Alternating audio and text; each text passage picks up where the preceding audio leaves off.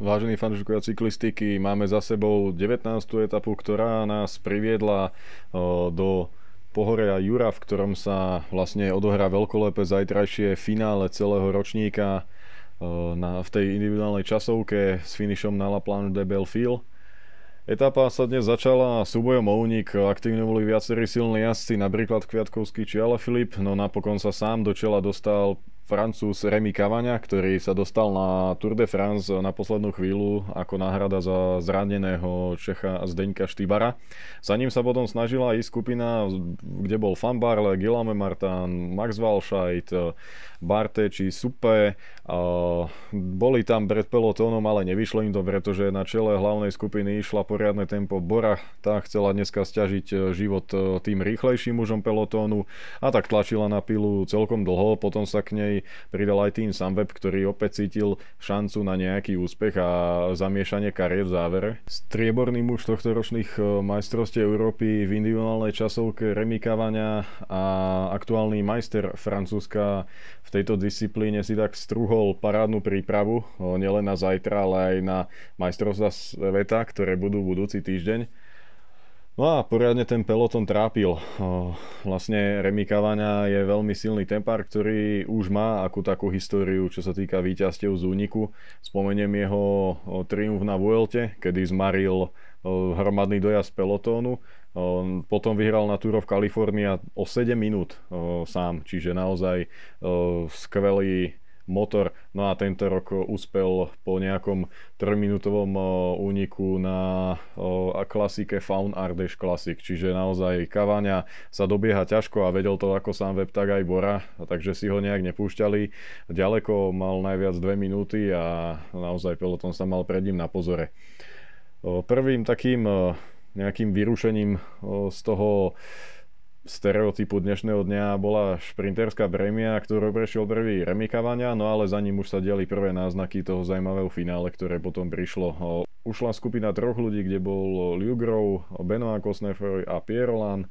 Títo zobrali body vlastne za Kavaňom, no a potom bol Sam Bennett, Peter Sagan, Michael Morkov a Mateo Trentin, takže Sam Bennett pridal niečo do svojho náskoku a ďalej išiel za tým upevňovaním pred veľkým finále v Paríži.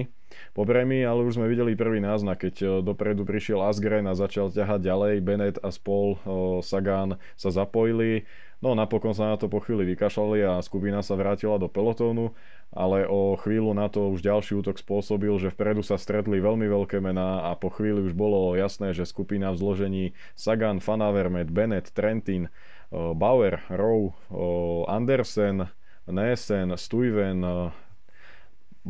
Mesgec, Devenins a Nikias Arndt bude bojovať o etapový Vavrin po sérii nástupov v tých eh, vlnkách eh, nejakých zmien rytmu, kúkania sa po sebe a hlavne po ostrom ataku Matea Trentina využil, využil podobne ako pri svojom triumfe v 14. etape takéto momentum Søren Krag Andersen vypracoval si hneď zaujímavý náskok a napokon vyhral v cieli o 53 sekúnd.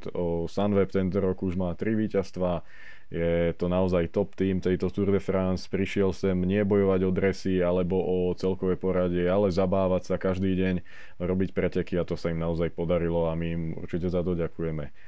Šprint za ním ovládol o druhú pozíciu Luka Mezgec a tak boli prvé prečky rovnaké ako v 14. etape, kedy e, vyhral Andersen po útoku a druhý bol Mezgec. Dneska bol za ním Stuyven.